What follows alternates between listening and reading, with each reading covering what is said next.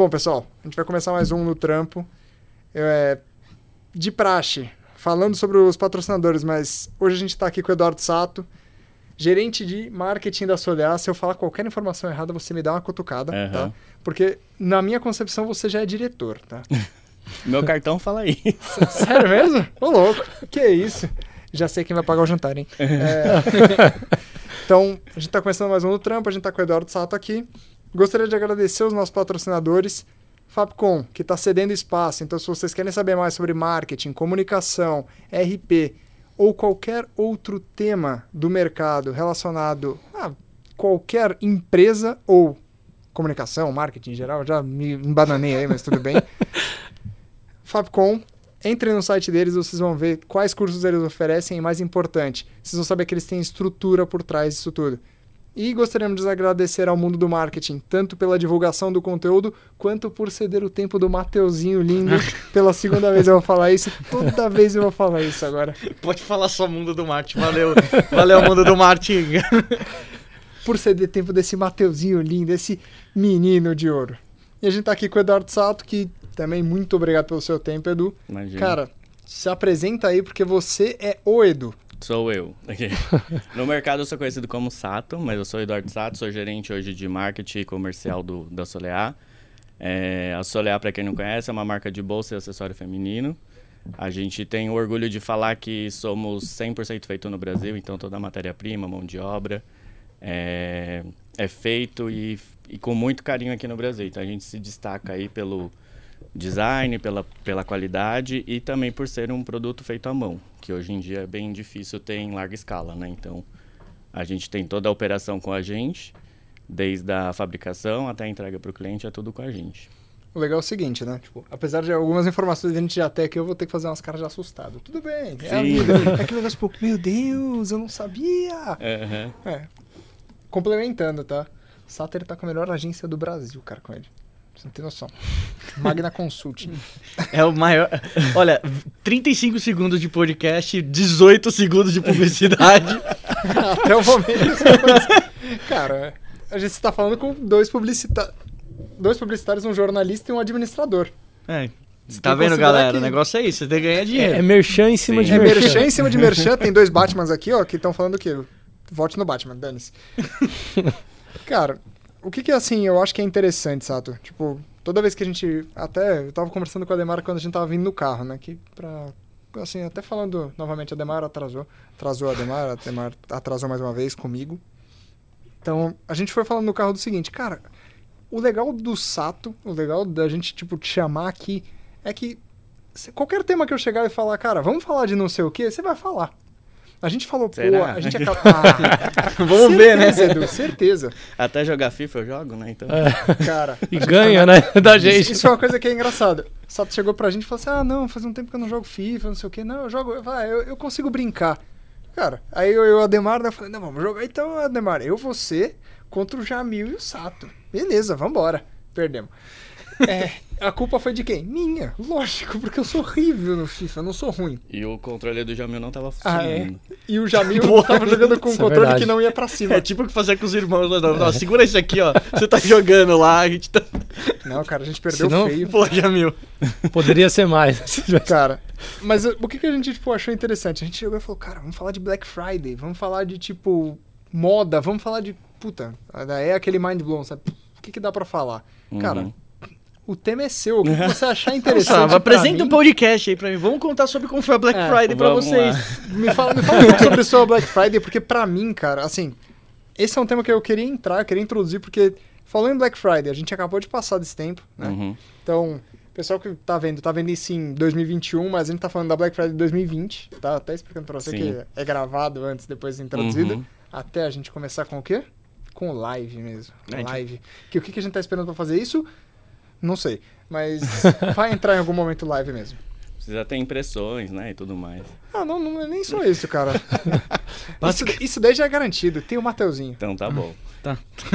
Assim, pra gente, é, a Solear, por, por a gente ter um trabalho que é feito à mão e a produção é bem, bem certinha, né, do que, que a gente tem de, de previsibilidade e tudo mais, é, as- a Black Friday esse ano foi uma coisa, foi um desafio, porque a gente não tinha estoque de coleções antigas e a gente, né, vocês sabem bem, a gente não tem é, aba sale no nosso site porque a gente não, não, Normalmente as nossas coleções não chegam nesse ponto, né? De ter que liquidar. Desculpa. E, e para a gente foi um desafio de pensar como que a gente vai fazer para fazer a Black Friday performar. E a gente deu uma analisada no geral, assim, no nosso, no nosso portfólio de produtos. Escolhemos algumas determinadas cores, alguns produtos que não realmente não giraram durante a pandemia, porque não eram produtos é, que a gente chama comerciais, né? Porque a gente tem essa pegada mais fashion, então tem muito pro, produto que é conceito. E botamos desconto. E a gente não fez o que a maioria da galera fez, né? De, de fazer o mês inteiro, entrar produto, semana, né? A gente só fez no dia mesmo. E pra gente foi um golaço, porque a gente realmente acabou dando vazão no nosso estoque do que estava parado.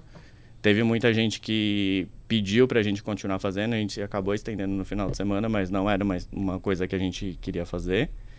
E foi muito bom em questão de números e peças vendidas, mas assim, pra moda no geral, acho que foi um desafio muito grande, porque a gente teve que congelar coleções, lançamentos, tudo por conta da pandemia.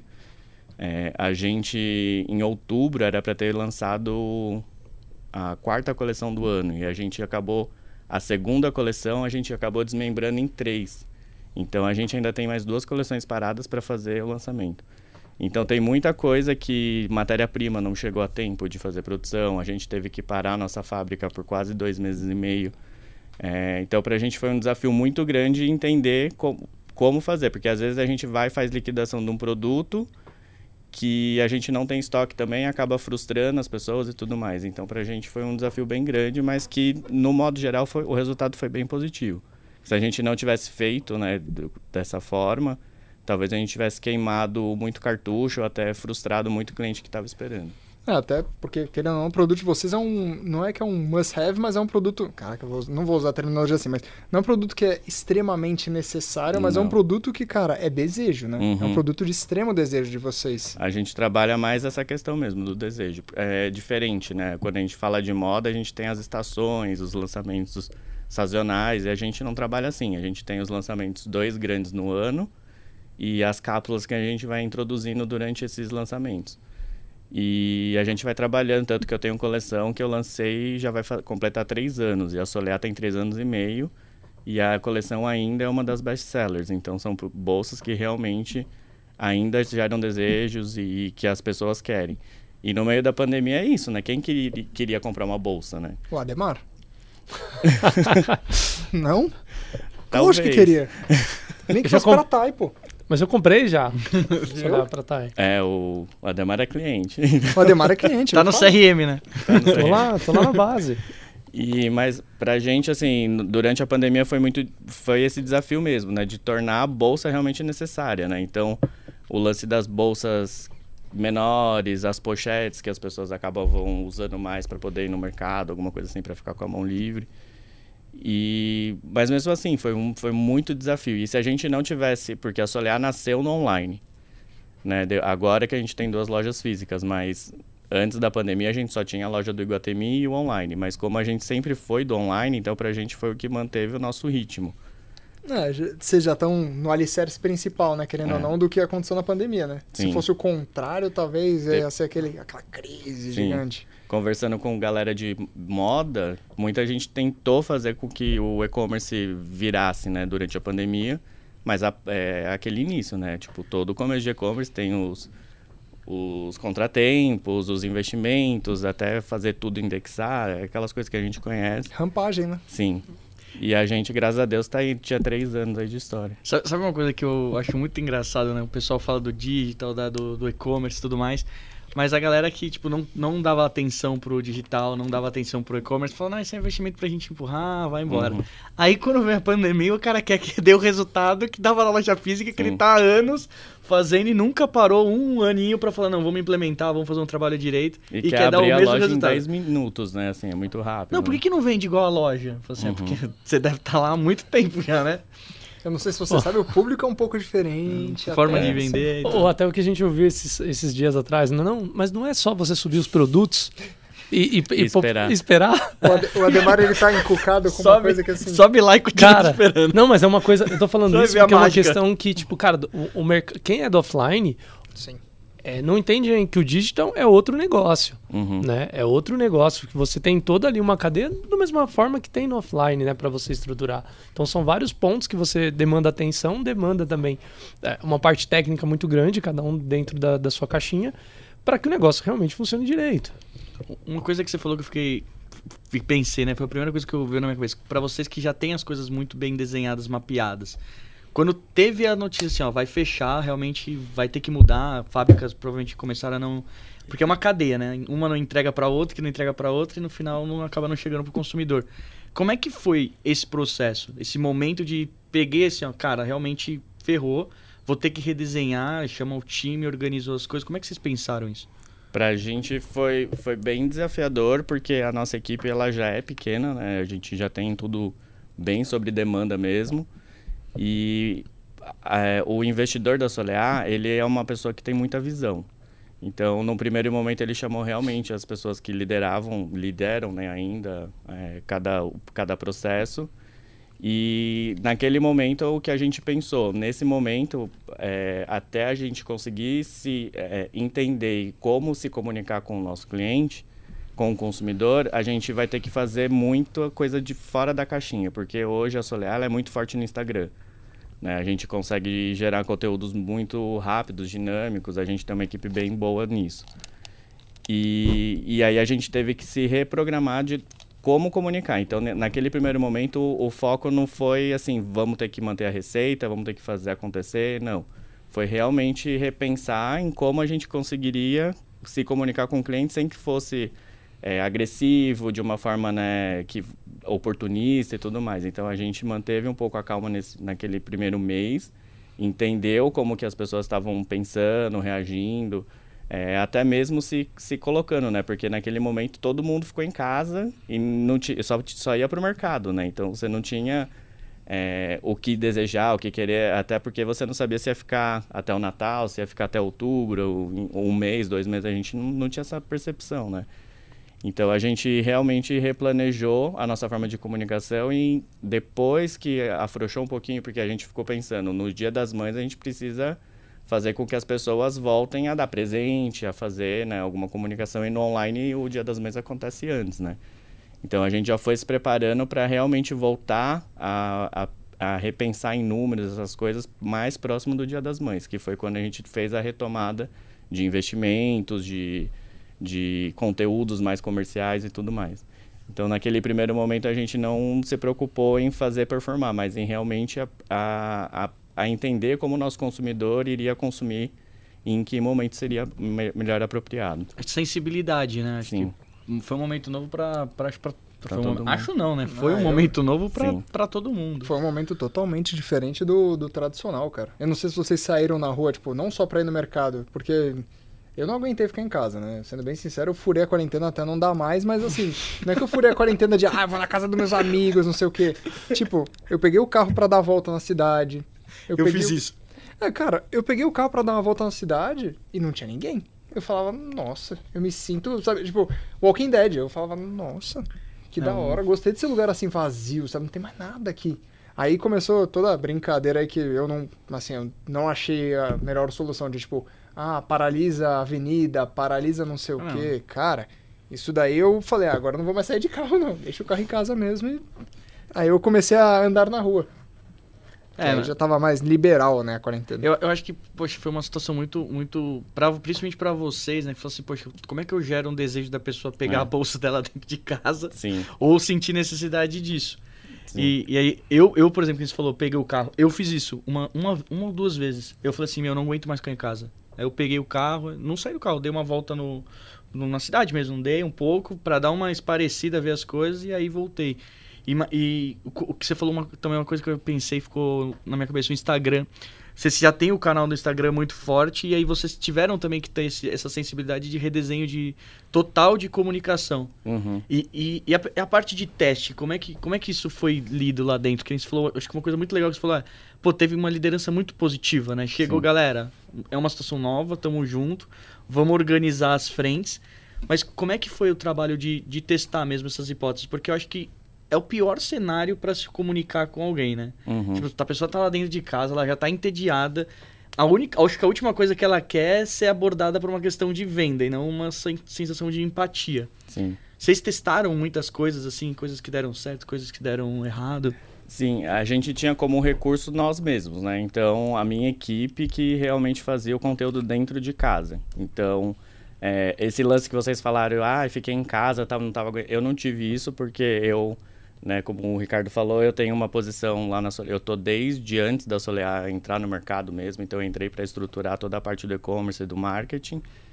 E eu é é como a gente que faz tudo, então alguém precisava ir lá na Solear para despachar os pedidos do online. E Quem era a pessoa? Eu. Eu que tinha a chave da, da empresa, eu que tinha carro, então Tô eu acabei fazendo. que ele é diretor, ele tá, ele tá mentindo que ele é gerente. Ele tá lá com o cargo assim, diretor. O, o payroll dele, assim, é tipo, é acima de 120 mil. Diretor total, cara. E aí eu, eu precisava ir para a Solear para despachar os pedidos, porque senão ia ficar tudo represado lá. E então eu que ia, eu que embalava, eu que eh, ia nos correios, despachava, então assim, eu que acabei fazendo toda essa frente. Então eu não tive esse momento de ficar só em casa e tudo mais.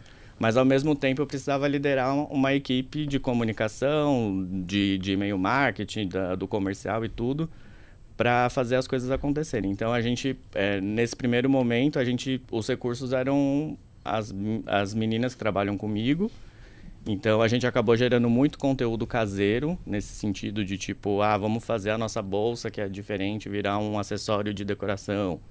É, vamos fazer a nossa bolsa virar um desejo de, de realmente quando as coisas puderem ficar melhor a gente vai poder usar. E a gente pausou todo esse lançamento e reviu o portfólio. O que, que a gente tem de mais estoque, o que, que não tem, que é para a gente poder fazer as comunicações. E começamos a criar conteúdos caseiros com a equipe de vendas, as vendedoras do shopping que acabaram ficando paradas também, a equipe do marketing mesmo.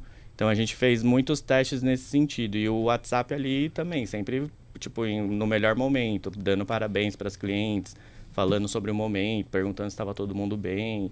A gente foi tendo essa receptividade depois de abril, assim, né? demorou um tempo ainda para a gente começar a ter realmente. Demorou Retorno. pouco, Sato. Pensa nisso. Você você tem Sim. empresa que não tá fazendo isso até hoje. É isso que eu ia falar. A segunda onda vai chegar e ele não aprendeu com a É, primeira. Você tem empresa que assim, terminou, assim, o corona... Terminou, em partes, assim, terminou a pandemia, o lockdown, etc. A empresa falou, cara, eu acho que eu preciso fazer um negócio, eu acho que eu posso vender por WhatsApp, hein? Hum, é. Então, tipo, cara, vocês aprenderam e pegaram, assim, a curva bem rápido. Você falou, ah, demorou bastante, foi até abril. É, É, é que pra gente, assim, analisando friamente, né? Porque a gente ficava com, com anseios, né? Sim. É, vamos ter resposta rápida, não vamos, nosso cliente, a gente está sendo invasivo, não tá. Então, foi, foi uma coisa que, assim, naquele momento a gente queria ter respostas mais rápidas. Então, pra gente, aquele um mês foi muito, assim, porque é, a gente tinha que fazer o nosso do dia, tinha que produzir conteúdo, tinha que pensar no próximo dia, a gente tinha que saber quantos pedidos ia ser despachado para... Então, assim, foi, um- foi um momento bem punk, assim. E é um momento que, tipo, pega o planejamento do ano e faz assim, né? É. Joga fora, fala assim, ó, já era, isso aqui, Exatamente. ferrou tudo, vamos pensar tudo de novo. Sim. E sem nenhuma, nenhum passo, nenhuma coisinha firme, assim, fala assim, ó, vai ser mais ou menos até o mês tal, tem umas projeções, aí, tipo, mas nada. Exatamente. Tinha Não Coisa tem mais nenhuma. meta, não tem mais nada. Não, E uma das coisas que, assim, é, o bom da Solear nesse sentido de ter tudo em casa e a produção ser feita mesmo ali, tipo, com vontade de fazer alguma coisa diferente, que quando a gente retomou a fábrica, a primeira coisa que a gente pensou, é, a Priscila, que é a dona da Solear, sempre quis ter uma linha de home, decora é, home decor, né? Tipo, decoração para casa. Primeira coisa que a gente pensou, tava todo mundo em casa, todo mundo queria ter alguma coisa para decorar sua casa, né? As pessoas começaram a rever o seu espaço, né? É, A falta de um sofá, a falta de uma cadeira confortável, a falta de uma decoração aconchegante e tudo mais. E foi a primeira coisa que a gente fez quando retornou. Acho que você, você passa no corredor, né? Você vê 30 vezes. O que você vê duas vezes de problema, você passa a ver 30, 35 é. vezes de aquele problema. Quanta Aí- gente não fez reforma em casa, acabou, acabou Sim. aproveitando e tudo mais, né? Eu Você fez reforma em casa? não reformei muito, mas eu comecei a reparar umas coisas que eu não É, vi que Cara, tinha. Uma coisa que eu acho engraçada é que assim, na pandemia, eu tinha acabado de comprar todos os itens da casa. Então, tipo, sofá novo chegou, aí chegou o rack, chegou não sei o que, chegou tudo novo, aí chegou a pandemia. Aí a primeira coisa que eu fiz, a única coisa que eu reformei em casa, eu tenho um cômodo na minha casa que é uma academia. Ah, Eu lembro que você postou no Instagram. Isso, cara, eu acho que é o melhor cômodo da minha casa. Tipo assim, tem um, tem um banco de supino, tem um. Assim, tem tudo. Tipo, tem alter, tem não sei o quê. E aí, o, o dia que eu fui comprar isso foi o dia, acho que, mais engraçado da minha vida. Porque foi o dia que eu encontrei famosinhos fazendo a mesma compra que eu. Famosinho Assim? de, Instagram, de Instagram, famosinho do YouTube. E não era fa famosinho até do, do, do vermelhinho do YouTube, entenda como quiser, tá? O mais abaixo lá. Cara, esses caras aí, eles estavam todos no mesmo lugar que eu. Todo mundo na Decathlon. Eu cheguei na Decathlon com o carrinho, parei, eu vi, tipo, cara, uma baita fila. Eu falei, nossa, o que que tá acontecendo? Cheguei na parte de pesos, não tinha. Cheguei na parte de não sei o que, não tinha. Aí eu encontrei um bando de cara no, do Instagram, etc. E como é que eu sabia que esses caras eram do Instagram? Eu não sou desses caras que seguem, tipo, esses influenciadores Não, de não, vida. eu só conhecia todos, mas é, é, foi uma coincidência. Cara, a pior parte é que eu Me conheci contaram. Foi por causa de cliente. É, eu conhecia dois. Dois, assim, eu reconheci dois. Mas eu vi uma galera, assim, e por que, que eu descobri que eles eram influenciadores? Eles estavam botando o celularzinho na frente do, do negócio, eles estavam pegando e falando: Eu não gosto de usar esse peso para fazer os exercícios, porém é o que tem na Decathlon hoje, que não sei o que, não sei o que. E ele gravando aqui e eu passando atrás assim, ó. Porra, é essa, cara? E eu não entendendo nada. Aí eu vi dois influenciadores comprando os últimos pesos que tinham. Esses dois influenciadores eu reconheci. Aí eu olhei e falei, caraca, eu conheço esse cara. Ele foi num, num canal. Até um canal que eu Num sigo. canal que eu sigo. Eu não, Não, sigo ninguém. eu Já tá começando a se contradizer. Eu assisto um canal aí chamado Corbucci Eats, que é um cara que ele faz, assim, desafio de alimentação, nada a ver. Tipo, ele come umas coisas e você olha e fala, mano, o cara é assim, ele é magro assim, e ele come assim, ah, eu vou comer hoje 25 quilos de arroz, 3, 2, 1, ele gasta, tipo, 10 minutos pra comer 25 quilos de arroz, você fica tipo, quê? Nossa. Eu, eu gasto 5 anos pra comer esse negócio, o cara come em 10 minutos. E eu vi esse casal que tava lá no, no negócio fazendo essas compras, cara. A gente chegou num nível de uma conversa que, tipo, a gente fugiu totalmente do tema, mas. Não, de Ricardo, qualquer Ricardo é padrão. Não, é padrão. eu- eu só tô pensando, cara, por que raios você segue esse canal, cara? É, né? Porque o quê? Não, eu não sigo esse casal. Eu sigo Esse é o Corbucci. canal, é, é exatamente, do Ah, cara cara. comendo dois, é, 25 quilos, 10 Eu acho incrível, eu olho e falo, Que cara, como é que esse cara instrutivo, consegue, velho? Eu acho que realmente é algo que alimenta a cultura. Um desejo reprimido. Eu É um desejo reprimido, comer pra cacete. Daí eu falo, não, não posso, não posso. não Exatamente, posso, não acho que tá. posso.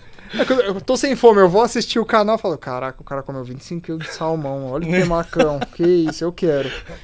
Mas foi assim, aí que eu vi que, tipo, eu tava rodeado de influencers, eu falei, ah, cara, acho que eu não vou encontrar nada aqui. Voltei pra casa, e aí entra um pouco do negócio da pandemia, com até as promoções que tinha na pandemia. Eu voltei pra casa com um pezinho, um saco de areia só, é tudo que tinha na, na Decathlon, só tinha aquilo. Só deu pra comprar aquilo. Comprei o saco de areia de 10 quilos, falei, cara, não sei o que fazer com isso, não dá pra fazer nada. Entrei na Bela Americanas, comprei a academia inteira. Cara, eu não gastei nem dois mil reais. Tipo, não chegou a dois mil reais com uma academia que, tipo, como disse o pessoal assim, meu irmão mesmo falou, cara, meu irmão é professor de educação física, ele, cara, dá pra você fazer tudo aqui. Eu falei, eu sei. Aí ele, você vai até largar a academia? Eu falei, não. Eu só, Não, mas só- é, só é, pra é o que a- garantir. É o que a galera um começou a fazer, né? Vocês estavam Uhum. falando de- da questão de reforma, né? A galera começou a entender ali dentro do um ambiente que você vai ser obrigado a ficar ali por ah, é, dado o cenário, por, ah, a pessoa não sabia quanto tempo ela ia ficar ali. Uhum. Então vai ter que ficar bastante tempo ali, sem perspectiva de, de volta. Eu tenho que ambientar uma forma que eu consiga ficar bem. Então a pessoa começou a reformar o quarto que estava lá da bagunça, Sim. começou a montar uma academia em casa, enfim, é de fato. Aí você quer ver, você quer ver o que é- como é que o destino funciona? Eu montei a academia, uma semana depois o Dória liberou a academia. É, então, tipo, assim. é, é o destino olhando pra sua cara e falando, você é otário. Aí eu falei, é, eu montei a academia em casa a troco de nada. Mas agora tem um cômodo lá que o pessoal olha e fala, é, você gosta mesmo de academia, cara? Eu falo, é, O que, que foi uma, uma coisa boa que, tipo, vocês pegaram dessa, dessa pandemia que você falou assim, cara, isso é uma coisa que a gente não fazia, começamos a fazer e vai ficar. A Que vai, gente- que vai permanecer, assim, porque vocês falam, puta, acertamos a mão numa coisa que a gente nem pensava. Eu acho que o, na parte do, de comunicação, digamos assim, é, esse conteúdo mais caseiro, que eu acho que aproximou muito a marca do nosso consumidor. Da, da nossa consumidora, né, principalmente. Porque a gente sempre fez tudo muito com uma estética muito perfeitinha, uma coisa tipo, vamos gerar desejo, aquela coisa meio, meio glamurosa e tal. E quando a gente começou a fazer esse conteúdo mais caseiro, que as pessoas tinham mais a proximidade com a gente, é, o retorno, engajamento, assim, foi, foi muito maior. Principalmente dos produtos que a gente estava comunicando no, no Instagram, nos stories e tudo mais. Então, para a gente foi uma coisa que a gente repensou e, e também essa questão de começar a olhar para outros portfólios de produto. Que aí a gente lançou a linha Home Decor, agora a gente já está pensando em outras coisas aí, que em breve a gente vai começar a lançar também. Então foi uma coisa que a gente começou a ver que existe possibilidade de aumentar a nossa gama de produto e de repente aumentar até o nosso escopo aí de clientes, né? Que hoje a gente está muito focado na, na, mulher, classe A, é, que pro, mora normalmente aqui no Sudeste, que é onde a gente é mais forte. Então, de a gente começar a ampliar mais isso. É, tá vendo? Tem sempre uma puta de uma oportunidade. Um né? aprendizado, né, cara? Hum. Ah, querendo ou não, é aquele negócio. O, assim, a maioria dos clientes que tem dentro de casa, cara, todos eles tiraram alguma coisa da pandemia que eles não sabiam. Seja produzindo novos e-commerces, que realmente, assim, o cara... Ah, foi isso. O cara tinha um e-commerce, tipo, relativamente fraco. Uhum. Ele reestruturou o e-commerce inteiro e agora tá vendendo. Até a gente tem casos dentro de casa disso. E clientes que, cara, assim, piraram, saíram da caixa. Teve um cliente que teve um crescimento assim de tipo, o que ele faturava basicamente um mês, ele quintuplicou. Porque é. ele, tipo, ele tinha um serviço que é prestado offline muito bem, só que não dá para se encontrar todo, tipo, não dá para fazer esse serviço um, é, offline, tipo, mais por conta da pandemia. Cara, o serviço dele assim, se beneficiou de uma maneira que, assim, cinco vezes o, a quantidade de visitas, a conversão, cara. Assim, o negócio cresceu muito. Eu acho que o mais legal é que as pessoas, tipo, começaram, se a, é, ficaram mais suscetíveis a experimentar coisas novas. Então, é. ela realmente começou a experimentar coisas novas. Eu, eu cara, eu, eu, por exemplo, eu nunca tinha pedido delivery de japonês. Eu sempre gostei de ir no uhum. restaurante. Só que, pô, ficou um mês. Aí eu falei assim, pô, tô com vontade de comer esse negócio. ficou, dois, ficou um mês e pouco. Eu falei, ah, cara, quer saber? Dane-se, vou pedir, é vamos ver o que que vola. Cara, agora tá começando ao contrário. Tipo, mesmo que tinham aberto os restaurantes, eu falei assim, não, quer saber, hoje vamos pedir, porque já vem tudo que a gente gosta, né? Já come e tudo mais. E, só que isso vai ficar, isso não vai pra, a, tanto para vocês, como você falou dos casos, né, de mudar a comunicação, o formato de estar perto, uhum. quanto pro próprio consumidor, né? De você, tipo, pegou umas, algumas coisas que não vão mais voltar atrás. E aí acho que as marcas se as marcas se reinventando. É, não só se reinventando, mas até modificando processos para se adaptar, né, nessa nova metodologia se a gente for pensar por essa maneira, realmente, tipo, várias empresas adquiriram não só novos processos e também, tipo, testaram muita coisa nova, né? Cara, quando, e agora, tipo, principalmente agora Black Friday, né? Eu não sei se vocês, tipo, testaram alguma coisa nova na Solear, na Black Friday. Como você mesmo disse que, tipo, ah, você já tinha os, os desejos, né, das pessoas, mas uhum. não, desculpa, o desejo delas. Só que basicamente, tipo, a própria Black Friday deve ter sido muita coisa nova para muita empresa também, né? Sim, com certeza. Provavelmente. Porque, cara, você, não, você não tem mais o, o produto na loja física, você tem só produto online, você tem que vender. É, e é uma, e é uma expectativa. Fez um, teve um estudo, acho que foi a VHSIS que fez, pro, dos pequenos negócios. Ah, acho que era 90%, depois a gente pode pôr na descrição o estudo direitinho. Mas a, a galera se dedica, é, entendia que a Black Friday seria a salvação do faturamento de, do ano. Tipo assim, ó, não é que vai ter que ser uma Black Friday diferente, não, vai ter que resolver minha vida. Então acho que teve uma teve muita gente que tipo teve teve essa adaptação de processo, mas teve o desespero também. É. O caixa começou a acabar, as ações começaram a não dar tão certo do jeito que tinha que dar em alguns casos, outros tiveram os cases bons que conseguiram surfar a onda melhor. E aí eu acho que quem estava mais preparado para poder surfar essa onda é, se, é, se, prepara, fez mais, né? Fez muito mais resultado.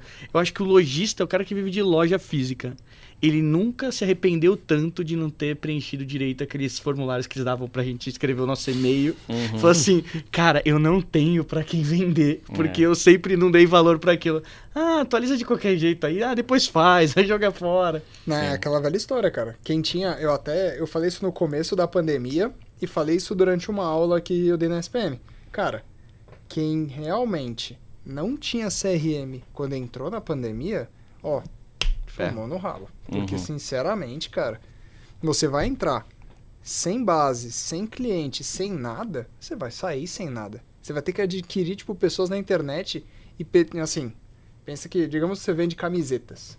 Cara, se você tá entrando agora pra vender camiseta, tem nego vendendo camiseta a rodo, pagando o termo camiseta no Google, tipo, por um orçamento ilimitado. né? Exato, ah, ó, usa aí, é reserva, vai abrir a torneira aqui de dinheiro e você fala, tá, vou competir com esse cara. É, e outra, a gente tá falando também de. Teve eleições, né? A gente tá falando Uhum. de um mundo onde todo mundo dedicou o digital o sucesso. Então, o investimento de tudo que se fazia no offline foi despejado em cima do, do digital. E aí você também tem as, as eleições, que literalmente pega milhões. Fala assim, ah, vamos impactar essa galera também, né? E joga esse dinheiro lá sem retorno, só o retorno é o voto, então É. vamos só saber na urna, então vai jogando dinheiro lá dentro deixando os custos absurdos, né? Sim. Não, não só isso, né? É, a gente nem sabe o quanto que foi investido, tipo, de todos os. Cara, todos os candidatos. Mas imagina o seguinte: o, a porcentagem de atenção que você vai dar, eleições, camiseta, não sei o que, não sei o que.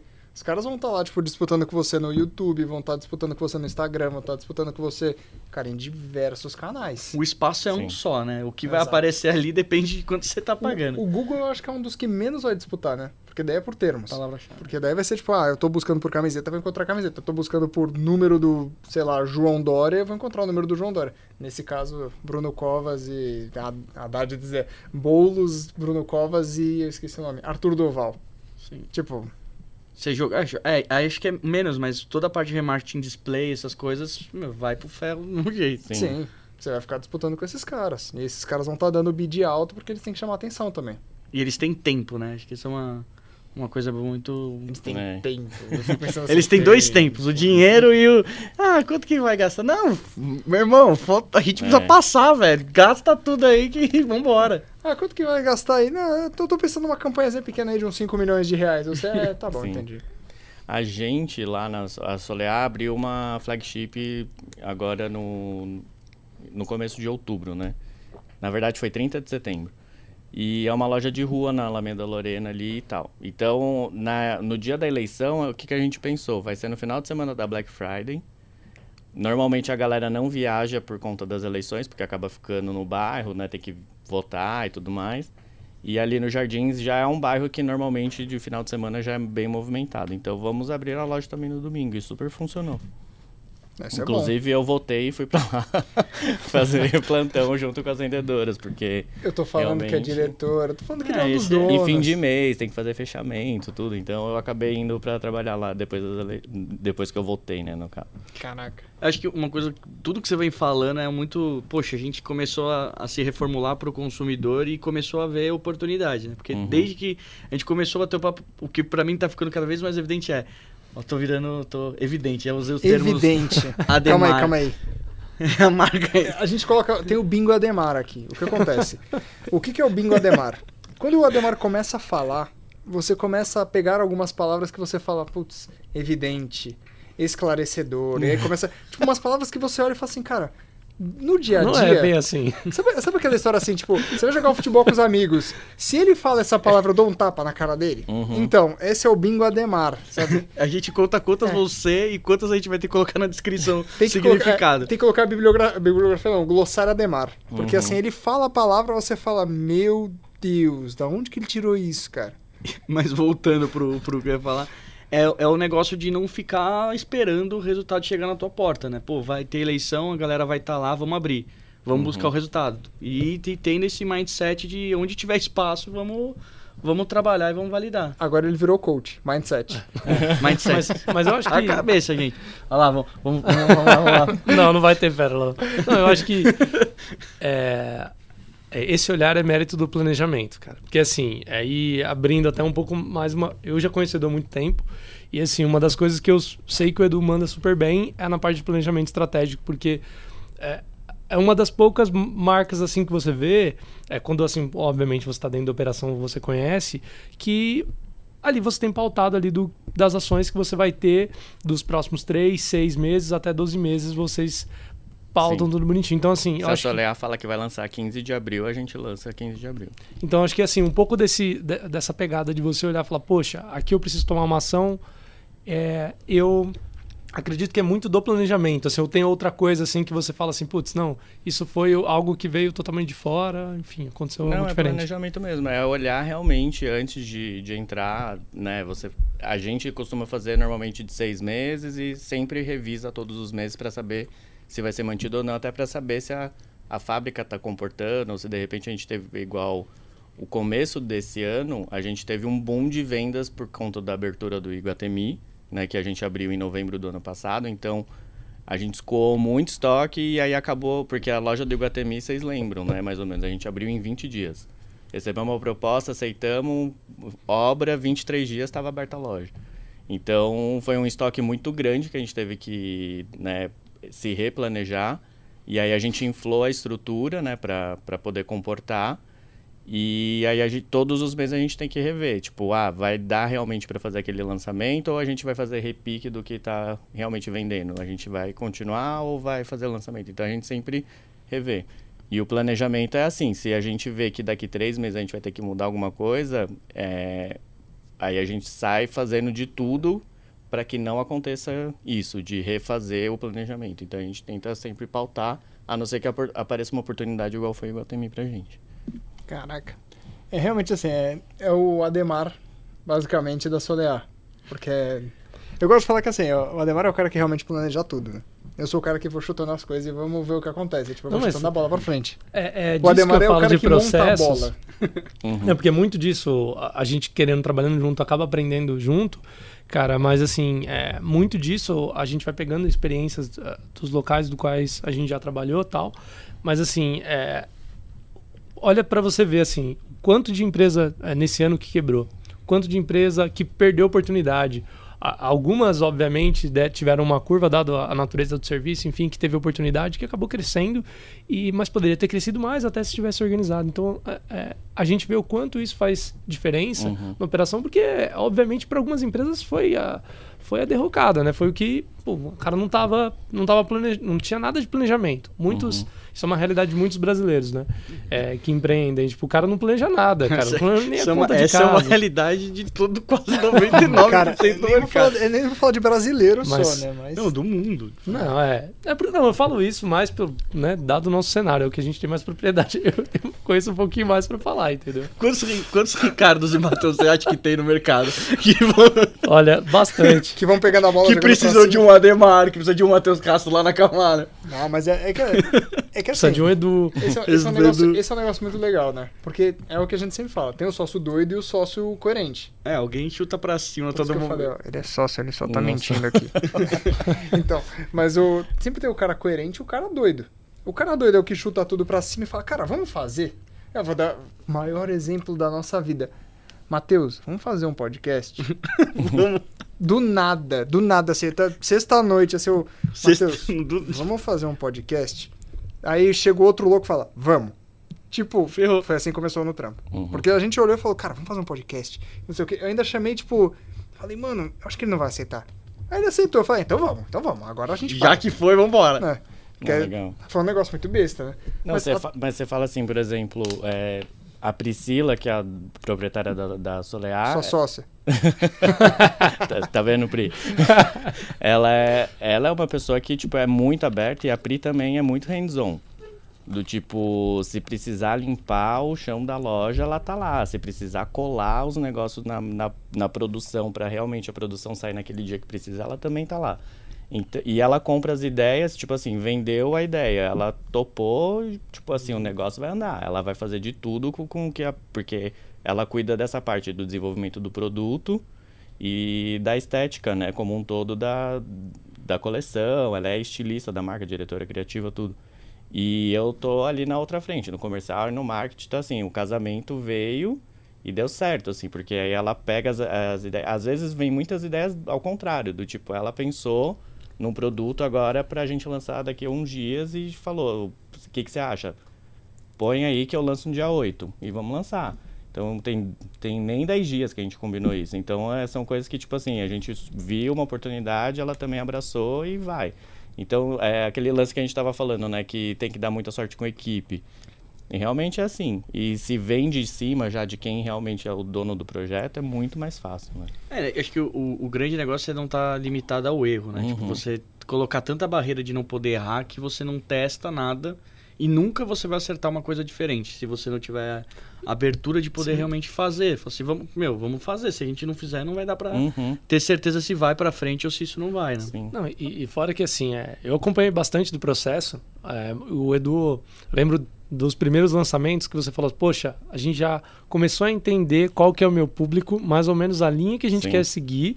E a, a gente foi aprendendo com isso. Acho que essa, como o Matheus falou, é, acho que é uma das principais etapas do processo. Uhum. né, de você conseguir olhar, entender e falar assim, onde eu vou fazer os ajustes para que de fato os próximos comecem a ter cada vez mais acertos. Né? Uhum. Eu tava É, esperando a so- alguma palavra mágica. Eu tava tipo Né? assim, eu, tô, eu tô, eu tô, Eu tava segurando me aqui, policiando, eu tô me eu policiando. tô me policiando pra não É. falar a palavra mágica. Tem que falar, Demar. É que a gente lançou a Solear com cinco coleções totalmente diferentes.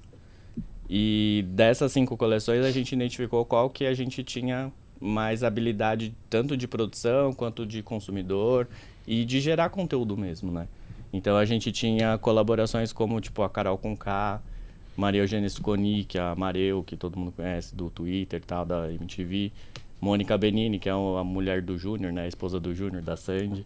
E são três mulheres totalmente diferentes, assim. Você olha para elas, a es- a estética, a forma como se veste, tudo. E as bolsas que a gente co-criou com elas foi exatamente isso. Eram três produtos diferentes. E aí a gente entendeu qual era o nosso produto, qual era o nosso, o nosso, a nossa expertise mesmo, né? De como produção, como comunicação, como até a gente se sentir à vontade do tipo da Priscila falar esse produto eu não compraria para mim. Então, cada vez, cada coleção a gente foi refinando isso e a gente tá, tá nesse patamar aí. Eu acho que uma coisa muito legal é que vocês, tipo, de, como um negócio é. Vocês é, é tudo, né? Todo o processo é feito por vocês. Então acho que deve dar um insight muito foda de. Cara, a pessoa que criou o produto, ela passar pro marketing. Falar assim, ó, cara, a gente pensou assim, dessa forma, desse jeito. Diferente de ser um, um e-commerce simplesmente que pega um produto, entende ele e tenta vender. Mas Não, tá ali ou não, na essência do, do é. negócio, deve ser muito, muito o legal. negócio foi Produzir. moldado, querendo ou não, como você até citou, cara, foi moldado com cinco linhas diferentes pra de testar. É aquele Uhum. negócio, tipo assim, cara, vamos ver pra onde que vai. E se realmente, ó, tá indo por uma linha mais, putz, preciso de uma linha mais comercial, mais barata, cara, eles iriam por essa linha, porque faz sentido. Uhum. É, é isso que realmente, assim, a gente tava falando até agora há pouco de empreendedorismo, é isso que é baseado em empreendedorismo. Que é olhar e falar, cara, o que que realmente meu público quer e o que que eu vou atender. Tipo, até, assim, Você pode fugindo- criar qualquer coisa, cara. Se o seu cliente, no final no- no das contas, não comprar a sua ideia, esquece. É, tem gente que compra bosta em lata. É, cara, eu tô com isso na cabeça desde aquela. A gente falou de bosta em lata, tipo, que Pô. vende bosta em lata. E aí tem um produto chamado bosta em lata. Que Não adubo. conheço. adubo. Ah, tá. ninguém- é adubo, só que ninguém conhecia. Tipo, eu olhei e falei, cara, como assim bosta em lata? Quem falou isso foi o Jamil. O Jamil falou, não, então, que daí eu fui Ganhou conversar. de Adubo, bosta em lata. Merlin, né? E o cara que foi fazer, tipo, a parte do pique nos produtos falou, cara, que produto é esse? Bosta em lata. E é o maior produtor de adubo do Brasil. A gente E é um produto Caramba, bom. não assim. sabia. E é um dos melhores produtos que tem. Só que eu falei, cara, quem que compra bosta em lata? Ah. E o nome é muito bom, cara. Aproveitando até, Sato, como é que assim, cara, pelo pouco que você falou aqui, tipo, porque pouco eu digo assim, a gente tem uma hora e meia que a gente vai falar mais ou menos, né? Uma hora e meia, duas horas no máximo. E, cara, pelo que eu tô vendo, assim, nesse pouco tempo, acho que o pessoal que tá assistindo até já tá vendo que, tipo, basicamente você é um, assim, no seu alicerce principal, você é um cara de planejamento, assim, muito competente. Da onde que nasceu isso de você? Tipo, de onde você tirou isso? Ah, não vem com essa história de não sei, não. Não sei, não. Daqui a pouco ele vai falar assim, não, é que eu sou japonês, não sei assim. Que história é essa, velho? Desculpa, eu sou desse jeito. É, como é que você, tipo, da onde você pegou esse conhecimento, assim? Como é que realmente nasceu o Sato? Porque, assim, até falando, o Sato é uma estrela, tá, no mundo da moda, eu vou falar isso Ah, tá. Deixa eu até me esconder embaixo da cadeira aqui. É, não, de verdade. Assim, o, Sato, o. Sato é uma estrela no mundo de. Assim, falou em marketing, moda, tem o Sato no meio ali. Falou marketing, moda, parece a cabecinha do Sato. Oi, que? Olha, eu, eu posso dizer que eu tive bons gestores no passado, que me ensinou muita coisa, assim. É, é, acho que a minha maior escola foi o, o Shop Together, assim, nessa questão de planejamento. É, o meu diretor, que era o Eduardo Frego, é o Eduardo, ele ainda é o, ele é o CEO hoje, né, da, da- dessa operação. ele era muito bom com isso, assim, de planejamento, porque era ele tinha que correr atrás de novos projetos e tinha que implementar. E eu, eu, eu comecei lá como analista de, de e-commerce, né? Então eu fazia a implementação, subia os produto, campanha, fazia o forecast, tanana, tanana. E depois eu virei o coordenador de marketing, então assim, eu já sabia como funcionava a parte comercial, a parte de, de operações, e depois eu precisei aprender muito dessa questão do marketing, porque de fato a moda é muito rápida, né? Você lança um uma coleção, você estava liquidando até semana passada a coleção de seis meses atrás, mas você já está planejando a próxima que entra daqui três meses. E tem coleções que é alto verão, verão, baixo verão, é, cruise, não sei o que. Então, assim, a moda tem muito isso, né? De, de rapidez, né? De você tá lançando, mas ao mesmo tempo você tá liquidando e ao mesmo tempo você tá planejando. Então, assim, acho que veio muito disso, assim. Eu tive gestores muito competentes. Da Shop Together mesmo, então. Antes tá, tá, atribuindo, tá atribuindo ser sócio de uma marca Shop Together. Antes do, da Shop Together, eu trabalhei num site que hoje não, é, não existe. Ele, é, eles eram concorrentes do, do Brands Club no passado, da Privalia e tal, que era o super exclusivo. E em algum momento eles resolveram virar o projeto e ser como o que, o que é hoje o Shop Together, né? Reunir várias marcas, ser um marketplace de moda. E lá eu tive uma gestora, que é a Paula Limena, que, tipo, ela, era, ela é uma mulher fantástica na parte de marketing e, e principalmente nessa parte. Tem coisas que ela falava para mim em 2011 que tá acontecendo agora, assim, do tipo, vai chegar um momento que as pessoas vão consumir desse jeito. Então, assim, de ter esse olhar sempre para frente, de tipo assim, eu tive eu tive sempre muito bons gestores, assim. Não, ah, então os gestores foram os professores da vida deles. Eu acho que todo, todo mundo troca muito com um gestor, né? É. Eu acho que quando, quanto mais você tá aberto para ouvir coisas, mais você performa, mais você aprende. Sim. O que que não pode faltar num planejamento para você? Você olha assim e fala assim, ó, cara, isso aqui é o mínimo para quem está nos escutando, nos assistindo. Cara, é precisão nos números, assim, é realmente saber o quanto você precisa faturar, o que, que você precisa para chegar naquele faturamento, o que você precisa de investir e ter tudo muito redondinho, assim, porque se alguma coisa ali não der certo em algum momento, o restante começa a dar errado. E aconte... É, lá no Shop Together a gente tinha muito disso, porque ao mesmo tempo eu, eu cuidava de. Chegou a ter 26 e-commerce. Então, alguns eles iam, tracionavam porque realmente as coisas aconteciam assim. Os outros, tipo, uma coisinha já degringolava todo o planejamento. E para refazer, a velocidade de refazer um planejamento nem sempre é da forma que você quer, porque você acaba dependendo de outras pessoas, de outros processos. Então, se eu pudesse falar alguma coisa nesse sentido, seria isso. Fala, galera, pelo amor de Deus, vamos. É Vamos planejar. É, e ter precisão nos números, assim, de fato, né? Essa, realmente saber o quanto que você precisa produzir, o quanto você precisa comprar, o quanto você precisa... É. E ser factível, né? Tipo, é. não ficar muito no sonho, Sim. porque senão você chega no final do mês não aconteceu e nada. a frustração é geral, tanto de quem está investindo até de quem está ali embaixo tentando fazer o número dar certo, né?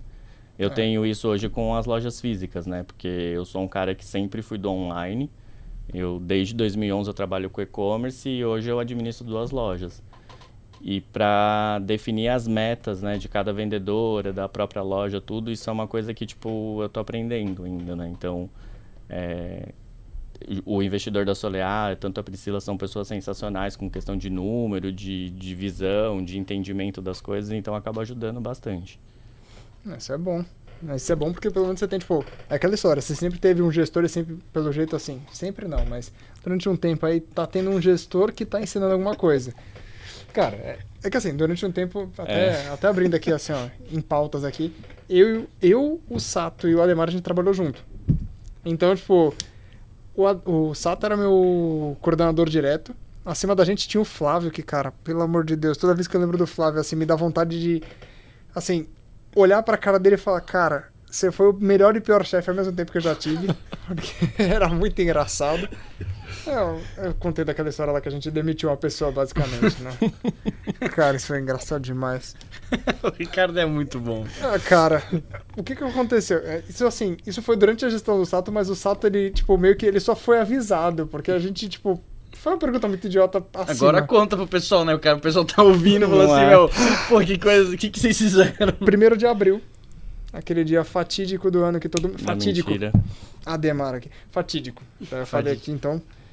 É, cara, primeiro de abril, vamos fazer o dia da mentira, lindo e maravilhoso. A gente tinha um amigo, né, que, assim, a gente nem chama de colega, a gente já chama de amigo, que, cara, ele tava lá, ele trabalhava com a gente, e esse cara, ele era assim, ele acreditava muito nas coisas. Você chegasse e falasse, cara, o céu hoje tá rosa, porque um unicórnio morreu, ele ia acreditar.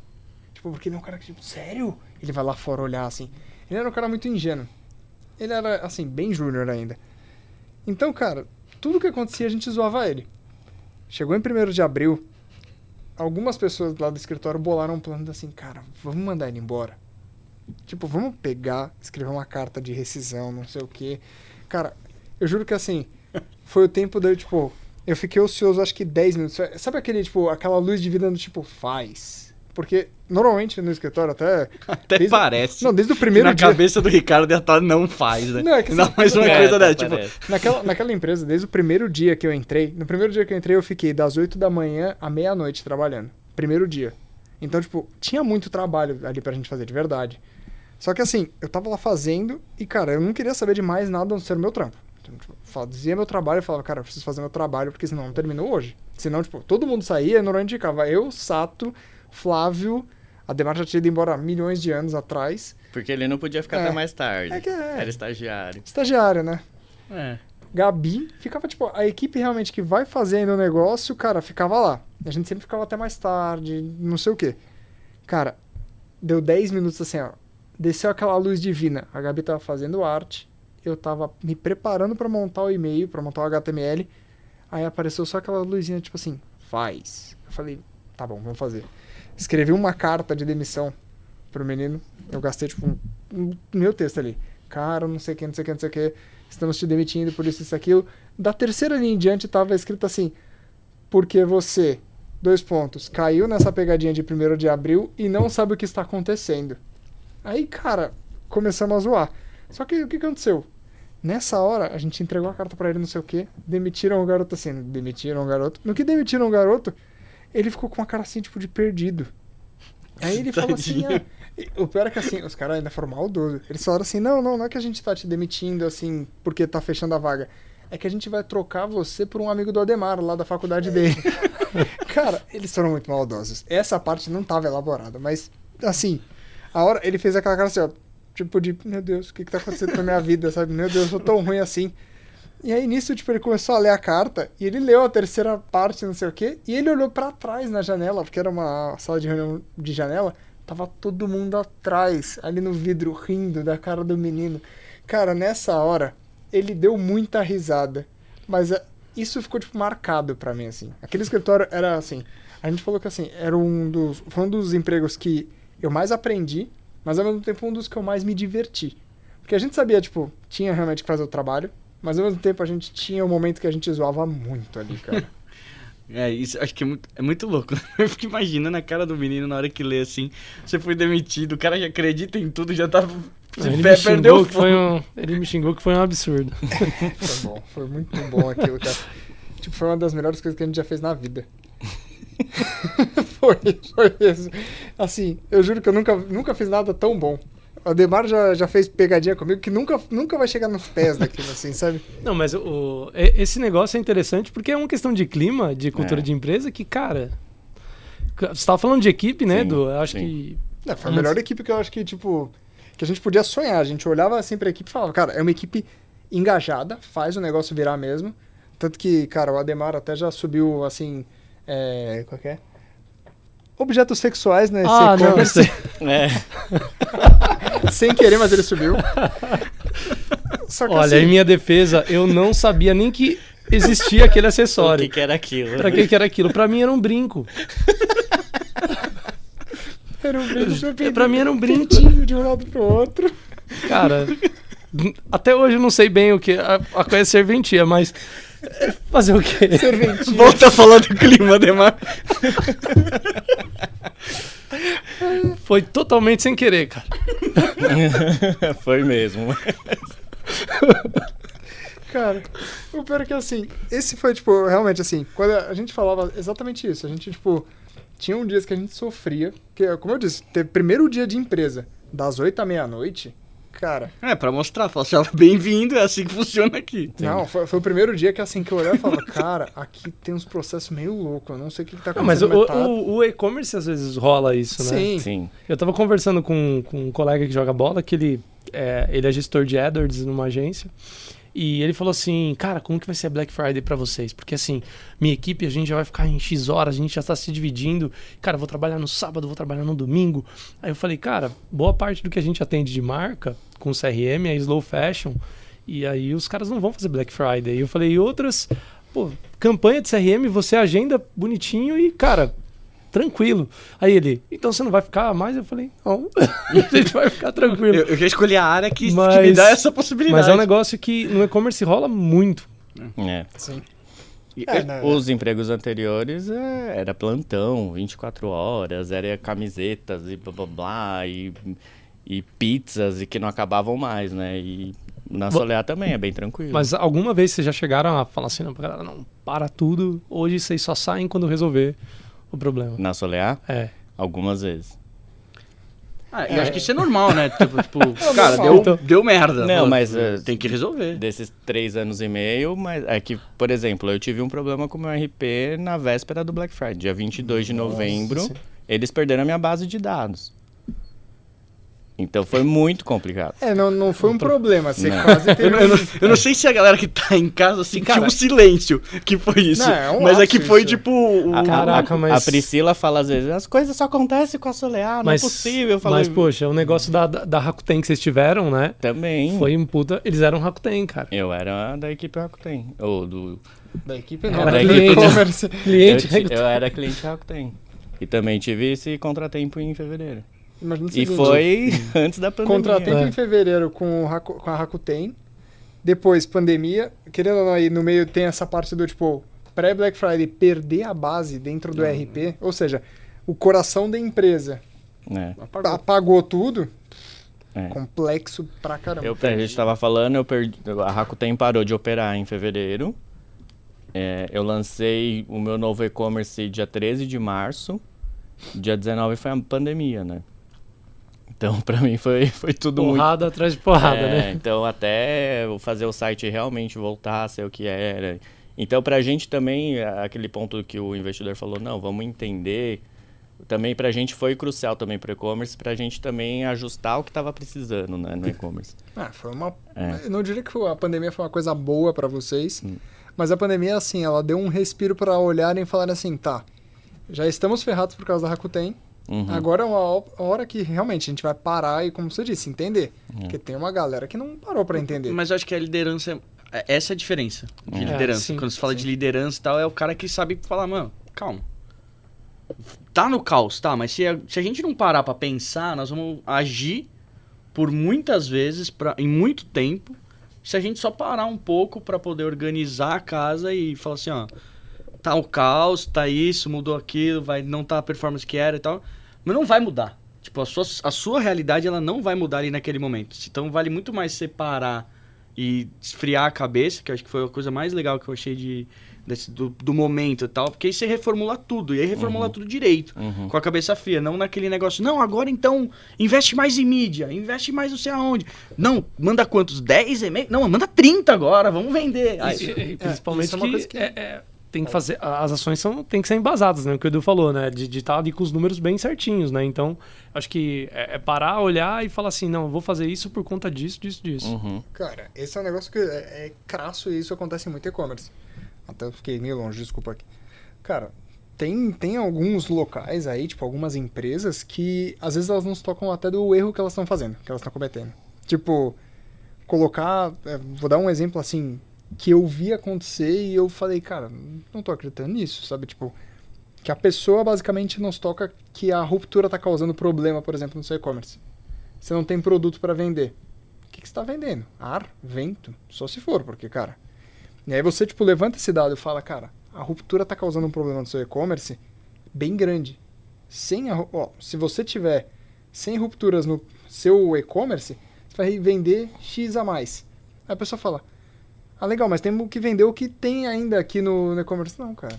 Você não está entendendo que, assim, os produtos que estão sobrando aqui são aqueles produtos secundários. A famosa curva Se eles C. estão aí, tem um motivo pra eles estão aí. Sim. E aí a curva A, curva B do e-commerce, curva A, curva B, assim, até... O que, que a gente sempre faz aqui, né? Tipo, querendo ou não, a gente tava discutindo isso hoje, a gente já discutiu disso, a gente já discutiu disso outras vezes. Então, toda vez que a gente vai falar alguma coisa de e-commerce, ou qualquer termo que a gente olha e fala assim, ah, que nem o must have, etc. Cara, eu vou dar uma pequena traduzida, tipo, curva A, o que mais vende, porque não é muito difícil de... Né, A, B, C, D, Uhum. cacete, abecedário, acaba a história. Mas curva A, o que mais vende, curva B, os secundários que mais vendem, C, terciários que mais vendem, blá, blá, blá, e por aí vai. Perfeito? Sim. Acho que é basicamente isso, assim, quando a gente E fala ruptura. de... E ruptura é o quando falta. Difícil pra caralho, não? Foi o Ademar que cunhou esse termo. Ah, Certeza, o Ademar tava lá, tipo, Não, primórdios não, de é só e-commerce. uma ruptura. Não, Isso é essa, é- essa eu não tive a oportunidade. Tá, falta essa porra aqui, velho. Não, não, isso é uma ruptura. Isso é uma ruptura. Não é que tá faltando, é- é uma ruptura. É, eu foi certeza que foi o Ademar. Não, mas assim, uma percepção que eu tenho, assim, é- é- é- Edu, você já tem muitos anos assim, de mercado de moda, né? Acho Você tá que basicamente... cara de velho na cara dura, assim, Não, né? não, não, é de, de e-commerce, boa É. parte é- trabalhou com moda, É, não tô tipo, errado. tá. Não. Não, é verdade, Sim. nesse sentido. Mentira, então, assim, Edu. Tanto que eu fui contratado para aquela empresa que a gente trabalhou porque eu tinha know-how em moda. Não, know-how e know-how pra cacete. Que, assim, ele- porque que era o que eles queriam, né, na época. Mas- Todo mundo falou muito bem quando você tava entrando assim, falando, não, o Sato vai entrar, o Sato, Sato, Sato. O Sato era assim, imagina assim, você fala tipo, ah, mas deu problema, não sei o que. Você ouvia lá do fundo, Sato. ecoando, assim. Sato, Sato, Sato. Não, E mas- Às vezes ia do banheiro, alguém tava lá, lá em cima, Sato, Sato, Sato. você fala, não, não. O- uma coisa que a gente até comentou da questão do, ah, do pessoal de comunicação, publicidade não ser tão próximo a números, é, aí eu tenho essa percepção, e aí me perdoe se eu estiver errado. O pessoal de moda, de forma geral, é, falando bem generalista, não tem tanto essa proximidade de, de números. Pelo menos eu, eu, eu vi isso muito no mercado, da galera falar, não, a gente, belezas, eu me preocupo, eu faço um produto, assim, excelente. Só que quanto o planejamento, tanto que a gente pautou muito o nosso papo em cima disso, dele ser embasado em números, ter um racional ali para onde você quer chegar e tal, di- disso ser tão importante e eu acho que isso é uma deficiência da galera de não achar isso que é tão importante, não olhar muito para isso. Você vê muito isso? Você acha, acha que faz sentido? Faz, faz sentido. É, acho que tem muito da, da galera da moda não saber nem precificar o produto. Né, de criar um produto que para ele vale aquilo, mas que no, no geral ninguém vai pagar porque a massa ou o próprio consumidor acha caro ou que acha muito barato pro, pro, pro tipo de produto. Enfim, tem, tem as duas pontas, né? Tem gente que vai achar o produto barato, então não deve ser boa qualidade. Tem gente que vai achar que é muito caro, não é para mim. E a galera de moda realmente não tem. é, eles têm ânsia, né, por querer é, lançar e ter a- aquele momento, porque é, é muito diferente. Você pegar quem estudou moda, o negócio da moda, e a galera que, que estudou a moda realmente para fazer moda, né? É, ditar tendência, trazer as suas expressões artísticas e tudo mais. Então é, é muito é muito longe essa questão da- dos números assim. Eu, eu confesso que eu não sabia que tinha essa diferença. Vocês sabiam que tinha essa diferença do ne- moda negócio, moda.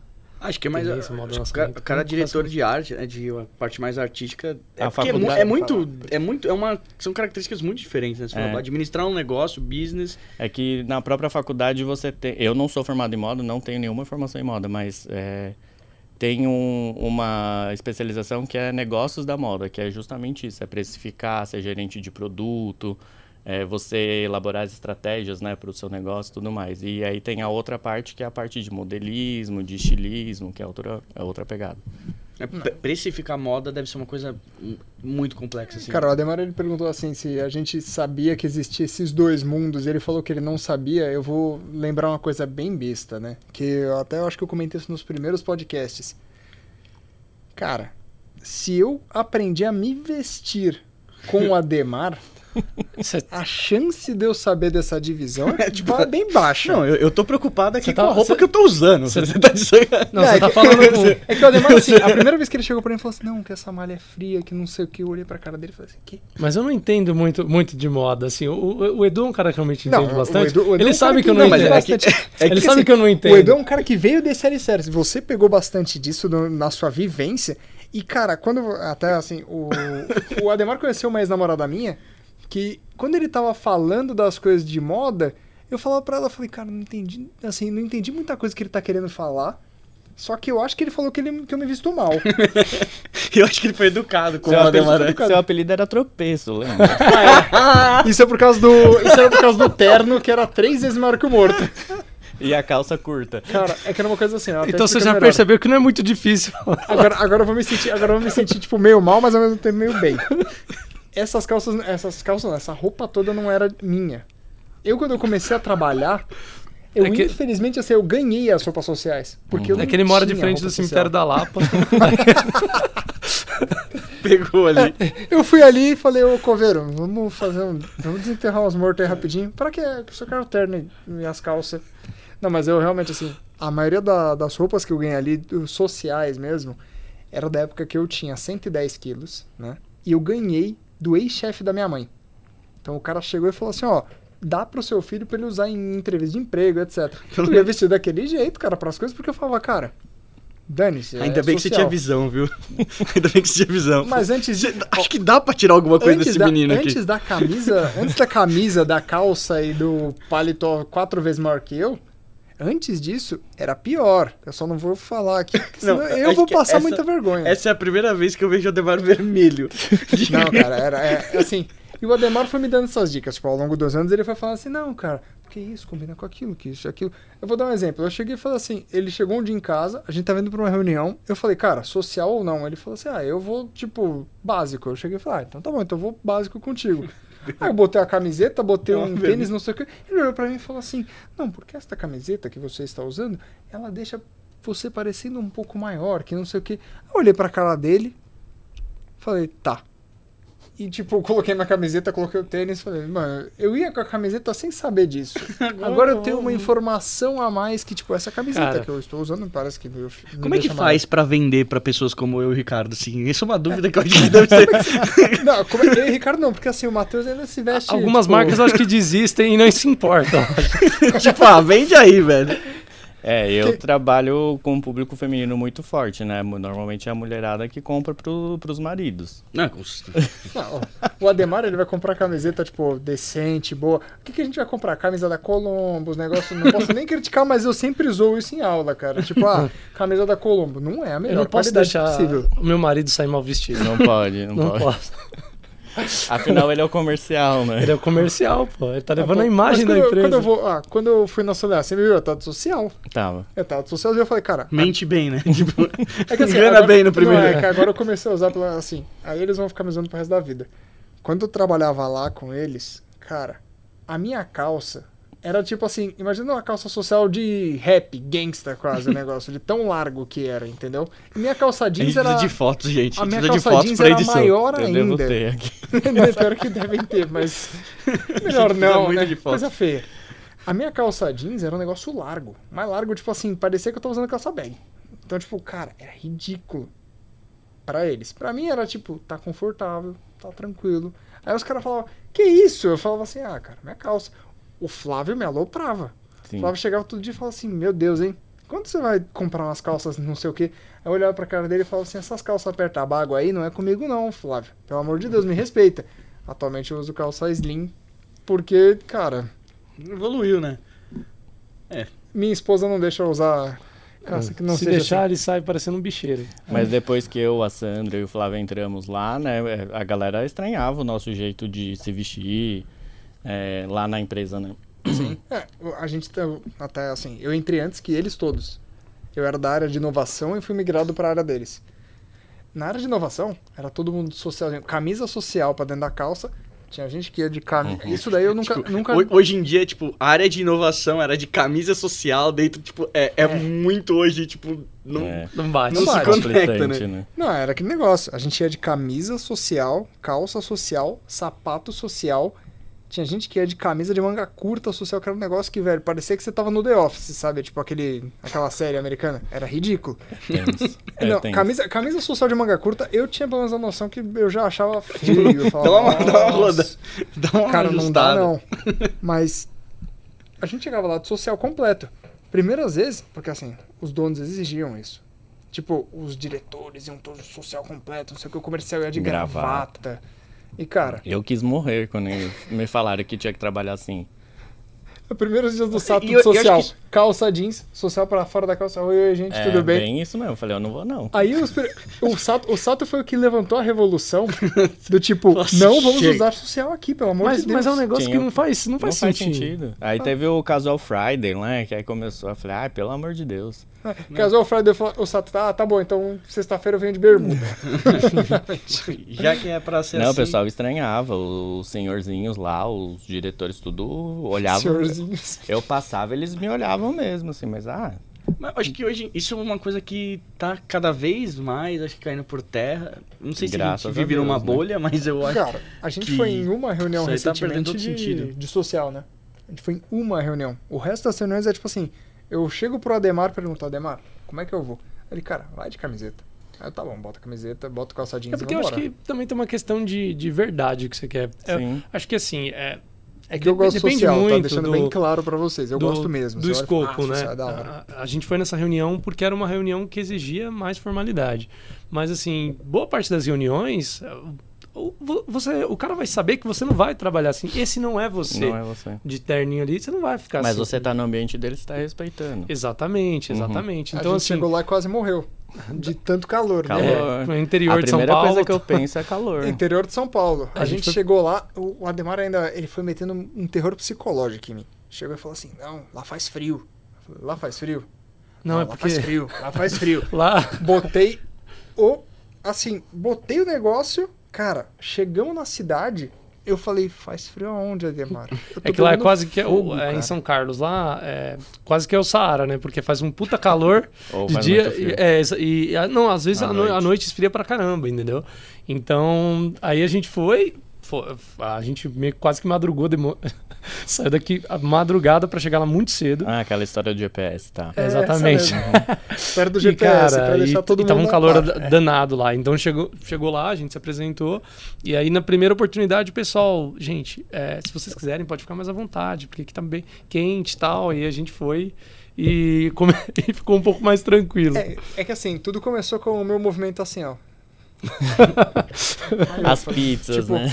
Não, pior que assim, a pizza eles não conseguiam ver porque tava dentro do, do terno, né? E eu assim, morrendo de calor, me abanando, falando, meu Deus, cara, eu vou morrer aqui. Aí a moça olhou pra minha cara e falou, ah, gente, se vocês quiserem tirar o, o paletó, eu falei, puta eu quero. Tirei.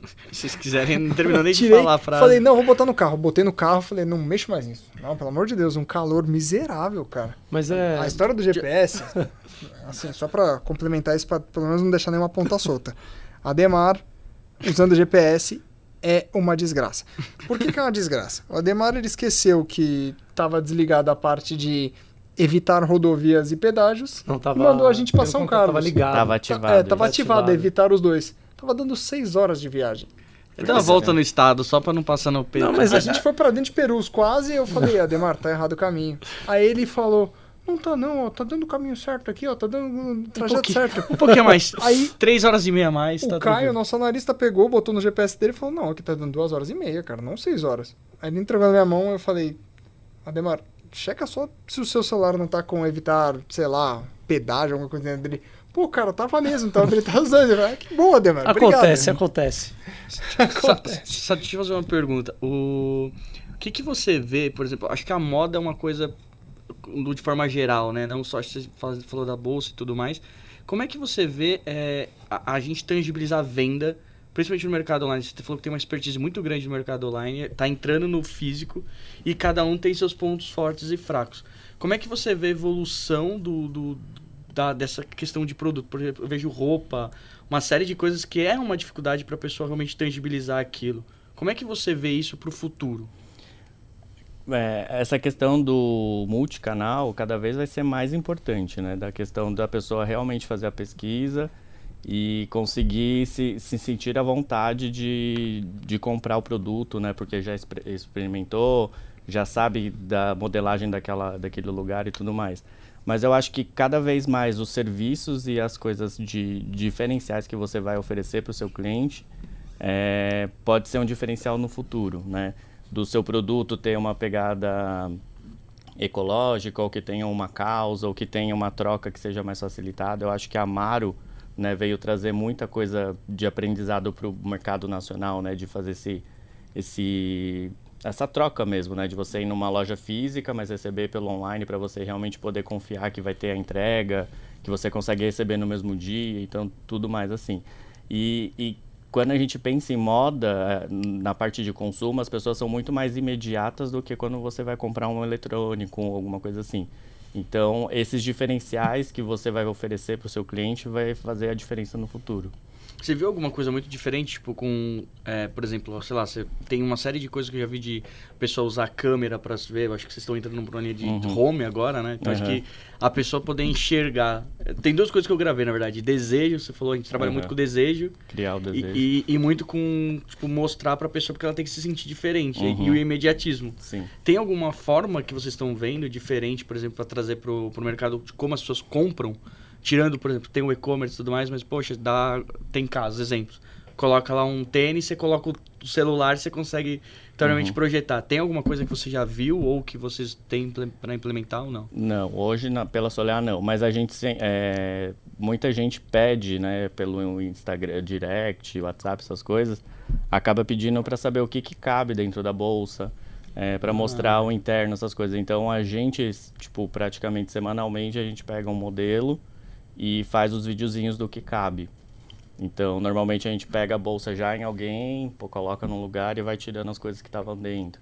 Então a pessoa já, já mais ou menos sabe. E, e- e tem alguns produtos que a gente tem uma bolsa que a gente lançou agora, que é uma tendência e tal. É, chama micro passeio a bolsa. Tipo, então a bolsa tem 15 centímetros, é desse tamanho. E a galera ainda pergunta se cabe celular. E assim, não tem como caber celular, você vê, a pessoa tá ali na loja, ela sabe que, tipo, tá aqui na sua mão. Ela, nossa, será que cabe meu celular? Tenta pôr. então, quanto mais você- Arromba a bolsa é, inteira. é, às vezes dá um negócio assim de falar, meu Deus, a mulher tá tentando, vai quebrar a bolsa, sabe? Porque a bolsa é muito pequenininha, é é só realmente para carregar um porta-cartão, um batom e uma chave só. E acho que a gente vem criando esse conteúdo que é uma coisa que a gente não tinha visto ainda nas marcas né, tradicionais do, do mercado de, de acessórios e tal, que foi uma coisa bem bacana e que muita gente elogia a gente de falar que vocês fazem e tal. E a gente deixa nos destaques. É, a gente tem muito material gravado, então quando a pessoa manda no, no WhatsApp, a gente já manda. Se a pessoa fala, ah, mas eu quero ver agora. Porque tem gente que é assim. É. Imediatista. É, eu quero ver agora, me mostra é, em alguém aí. Aí eu pego uma das meninas lá do escritório, a gente mesmo grava ali na hora e mostra pra pessoa. Pô, isso é legal, hein? Sato, A gente faz muito rápido tudo isso. ah, isso é bom. É. Time, né? Acho É que o time time. de. Pra venda online, time é. Ele tudo. falou do tapa, mas ele deu um grito agora que eu ouvi, tipo, lá no fundo da minha mão. Time! Eu falei, nossa senhora. Cara, deixa eu. Pra gente matar esse assunto, assim, até, tipo, obrigado pelo seu tempo, Sato, mas manda uma mensagem pro pessoal que, tipo, quer saber mais sobre marketing de moda, o que, que realmente, assim, as pessoas podem procurar. E não só sobre marketing de moda, agora eu- você precisa mandar uma mensagem sobre planejamento pras pessoas. Porque, cara, É, eu acho que a- na parte de moda, o visual e o desejo tem que estar à frente. Então, a forma como você se comunica e como você vai criar o desejo, acho que você tem que identificar, né, e saber comunicar dessa forma, isso, né, que você identificou. É, a gente faz, isso eu tô falando a gente porque eu tô há quatro anos na Solear, então acho que é o meu maior case de sucesso, assim, né? Então a gente soube transparecer isso, de saber, de identificar qual que é o desejo e qual é o nosso consumidor e como comunicar isso. E, e, e, de certa forma essa parte do planejamento e de realmente cumpri-lo é, é, é uma coisa que faz total diferença porque eleva né, a confiança dos investidores, é, da equipe. O, o, nosso cliente ele nunca, você falou de ruptura na Solear, isso não existe. Então se o cliente compra ele vai receber o produto porque a gente acaba produzindo também. Então é, é, é, deixar tudo bem redondinho mesmo e saber criar o desejo. Perfeito. Matheus, alguma constatação? Alguma... Não, acho, acho, que o nome do podcast já é saber. É, como é que foi saber? É, gerar o desejo. Ger, gerar o desejo. Saber gerar o desejo. Nossa, que nome Ficou bonito. o nome do, do podcast. Ademar? Cara, eu, eu. Calma, alguma palavra que você queira falar que a gente tem que botar depois no, no Google Translator? Não, não, não. Cara, é, é sempre um prazerzaço falar contigo, Edu, porque assim, eu aprendi muito com o Edu. Eu acho que assim, muito da minha carreira eu devo, devo ao Edu. Então, até Ele fala falou- isso todo dia, Edu, você não tem noção. Não é brincadeira não, tá? Não é Eu brincadeira. aprendi muito com o Edu, então assim, cara, é, fico co- sem palavras assim, até pra agradecer o- a, a sua presença aqui. É todo mérito seu, imagina. Vocês vão ficar se lambendo aqui mesmo? Porra, Ele ficou com ciúme. Cara, vir, ciúme. Que isso aí? vir gravar, aguentar. Cu- não vai Não, mas acho esse louco com a minha esposa não, hein? Mas acho que essa troca é muito importante, né? Eu sempre tive bons gestores e eu tentei ser com vocês também, sempre que eu pude, né? Sempre tive essa troca, até quando você foi se despedir da gente da empresa, a gente teve um papo muito legal. Então, é, é isso, é identificar o skill da pessoa e levar na, na melhor potência, assim, né? Eu acho que esse aqui é um grande exemplo do quanto é importante deixar sempre as portas abertas onde você passa. É. Tipo, hoje você tá Sim. de um jeito, depois você volta de outro e as coisas vão evoluindo. E você sempre deixar sua porta aberta onde você vai passando, que eu acho que é a melhor coisa que um profissional pode fazer. Você é empreendedor, não Sim. importa. E eu tenho muito orgulho de vocês e parabéns aí por tudo que vocês conquistaram nesse tempo aí. Ah, é que a gente ainda Ricardo tá chorando, gente. Não pra quem conquistou só uma tá casa, escutando, não, o Ricardo tá não conquistamos uma casa própria ainda. Bom, então é isso, gente. Obrigado pela presença de vocês. Obrigado pela presença, Edu. E a gente se vê na próxima.